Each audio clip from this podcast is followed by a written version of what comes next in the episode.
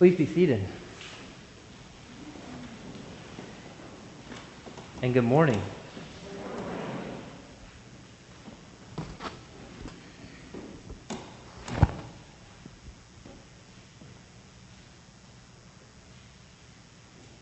By the year 1888, Alfred Nobel had achieved what many in society would deem to be greatness.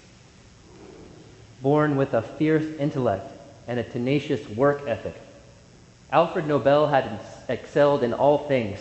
He excelled in school, he mastered multiple languages, he graduated with multiple degrees from schools in Sweden and France. He was extremely wealthy. I'm talking Jeff Bezos wealthy.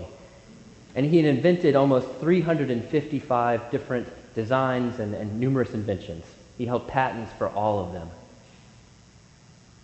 Most notably, Alfred Nobel had invented a way to tame the volatile nature of the chemical nitroglycerin, an incredibly powerful and unstable compound. In the process, Nobel had invented dynamite, TNT, the world's first ever safe to handle explosive. And it would change the world. Dynamite was an immediate success for Nobel. And the TNT business, well, it boomed. for you, John? Pretty soon, dynamite factories all over the United States and all over Europe. Pretty soon, these factories were constructed everywhere. And engineering companies and mining companies, they approached these factories hand over fist, offering money. They paid all the money they could for this new technology that would allow them to build faster than ever before. Certain companies that also produced weapons of war also saw great potential in this new uh, compound, this new uh, invention, TNT. His explosive technology was used extensively in Europe's Crimean War. TNT changed the battlefield. So by, night, by 1888, Nobel was famous. He had achieved greatness. He was wealthy beyond all imagination. He had accomplished so much. And by many standards, he obtained greatness. Or so he thought. All of that changed one day when Alfred Nobel was granted a rare yet horrifying gift of life. He was given the opportunity to read his own obituary. You see, in 1888, Nobel's brother Ludwig died in Cannes, France, unexpectedly, and many of the local papers mistook Ludwig for Alfred. As news often does, the misinformation spread rapidly across the continent and across the world. And soon, newspapers all over the world were printing the passing of the great Alfred Nobel. Picking up one of the papers in his home, Alfred was horrified at what he saw. Printed across the front page was his photograph, and above it, with large black letters, read, The Merchant of Death is dead. The newspaper continued, and I quote, Dr. Alfred Nobel, who became rich by finding ways to kill more people faster than ever before, died yesterday. Despite all of his accomplishments and all of his wild success, despite his fierce intellect and work ethic, despite his mountain of wealth, Alfred Nobel's greatness was only an illusion. His obituary, his reckoning with his own dark legacy, called him to reimagine what greatness really is, what it means to live a great life. I've been struck this week in thinking about the question burning among the disciples this morning in the gospel reading. Who among us is the greatest? What does that even mean? To be the greatest, to be great. At first thought, many of us might fall into a similar pattern of thinking as Alfred Nobel. We might think of greatness as our accomplishments, as our possessions or, or what we have earned in this life. After all, greatness in the eyes of society often evokes images of wealth, of domination, of influence, power. Rarely does an image of greatness bring to mind vulnerability or servanthood or humbleness. Perhaps some of you, like me, think of sports, and you might think of the GOATs, the greatest of all time. Athletes like Michael Jordan or Kobe Bryant, Tom Brady. Greatness. Whatever you might be thinking about that word. I want to provide you this quote from amateur theologian and sword fighter Inigo Montoya from The Princess Bride. You keep using that word, greatness. I don't think it means what you think it means. In today's gospel from Mark, there are two offerings from Jesus that help the disciples and help us realize that we have completely misunderstood what greatness is really all about. The first offering comes in Jesus' response to hearing the disciples in their argument. He hears them confess. And it is a, it's a confession that is born out of silence, a silence that tells us that the disciples had been caught in their argument, that they had been found out. Jesus doesn't ask the question, What were you arguing about? for his own sake. He knows what they were arguing about. He poses the question to them for their sake. So maybe they might take a step back, realize their misconception, and perhaps reframe their definition of greatness. Place yourself in the disciples' shoes. After all this time following Jesus, after all that they have seen on the way, the miracles, the healing, the compassion, what does it mean to be the greatest?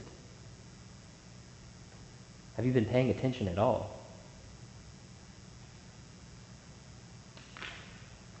Just as shocking today as it would have been 2,000 years ago, Jesus tells us that greatness, greatness lies not in our personal achievements or our bank accounts, our polished resumes or our padded LinkedIn accounts, but in being the last and the servant of all.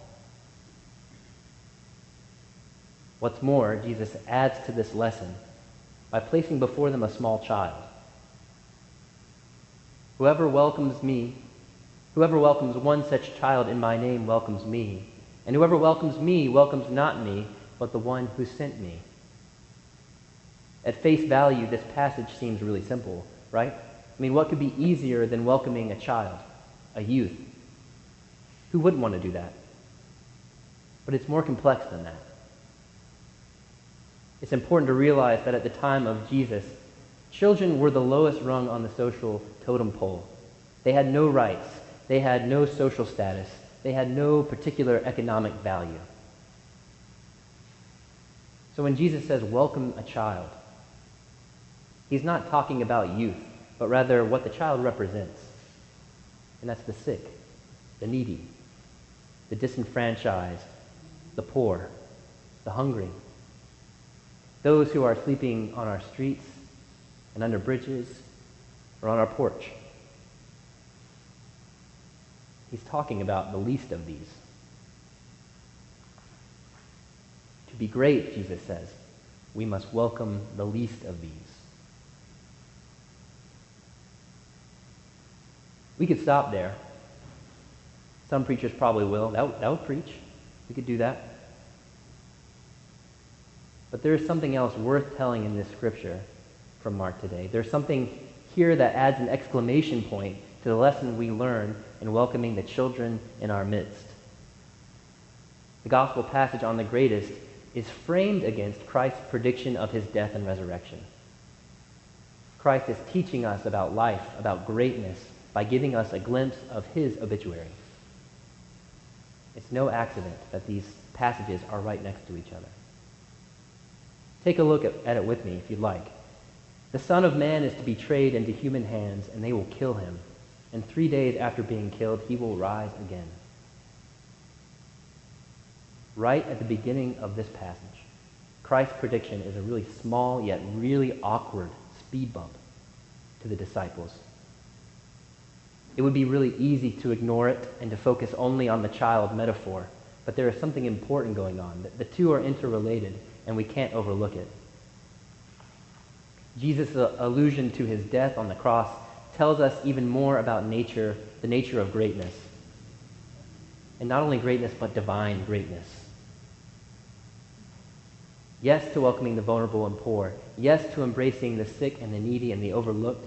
But what Christ makes clear in alluding to his passion, in alluding to his death, is that the welcoming of the poor, the welcoming of children, it comes at a tremendous cost. It will make you unpopular. It will make you uncool. And perhaps you might be despised by your friends and your colleagues for embracing the children in your midst. Greatness entails service and sacrifice that is sometimes a detriment to yourself. Greatness, Jesus implies, will lead to life and liberation for others and perhaps death for yourself. Greatness, Jesus tells us, is splendid, beautiful, painful, sacrificial love.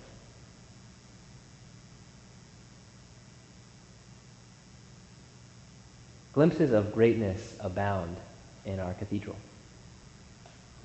And it's not in the beautiful architecture or the stained glass windows or the historic grounds. And the greatness isn't confined to our vestments or the Eucharistic vessels. It's not confined to the flowers, although all of these things are really nice. The greatness of our church, the true greatness, lies in the actions of our church.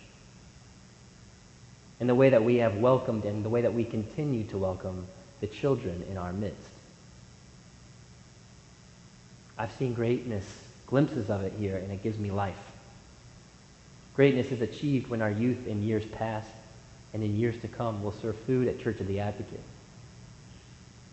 Greatness is achieved when the generous hands of our congregation come together to build homes for Habitat for Humanity. Greatness is achieved in our healing work that we continue to do, forgiving one another, even in the face of intense hurt and frustration. Where have you seen glimpses of divine greatness lately? Where have you exemplified that greatness?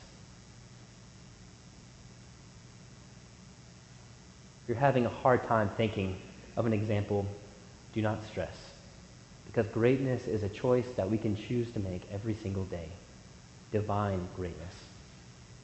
Every day we have a choice to turn from the worldly greatness that values ego and money and fame and influence. And instead we can turn we can pivot and we can embrace this radically welcoming, beautiful, brilliant, painful, splendid, sacrificial greatness of Jesus. I'm not going to make it rosy. Choosing greatness will be difficult. It will not be fun sometimes. It will not be comfortable. It will be unpopular. But I know it can be done because Alfred Nobel, in his life, made a similar pivot after reflecting on his legacy all those years ago after reading his obituary in the paper. You see, not long after reading that obituary, Alfred Nobel used his fortune to endow what we know now as the Nobel Prizes. There are five of them, and chief among them is the Nobel Peace Prize. He died a few years later, having donated nearly all of his money to charity. Nobel, the educated, the wealthy, the achiever, the man who turned himself from the merchant of death to a patron of peace, shows us that it's never too late to pivot, to turn from human greatness to divine greatness. It's never too late to embrace the children in our midst. And it's never too late to begin the hard, redeeming road of sacrificial love.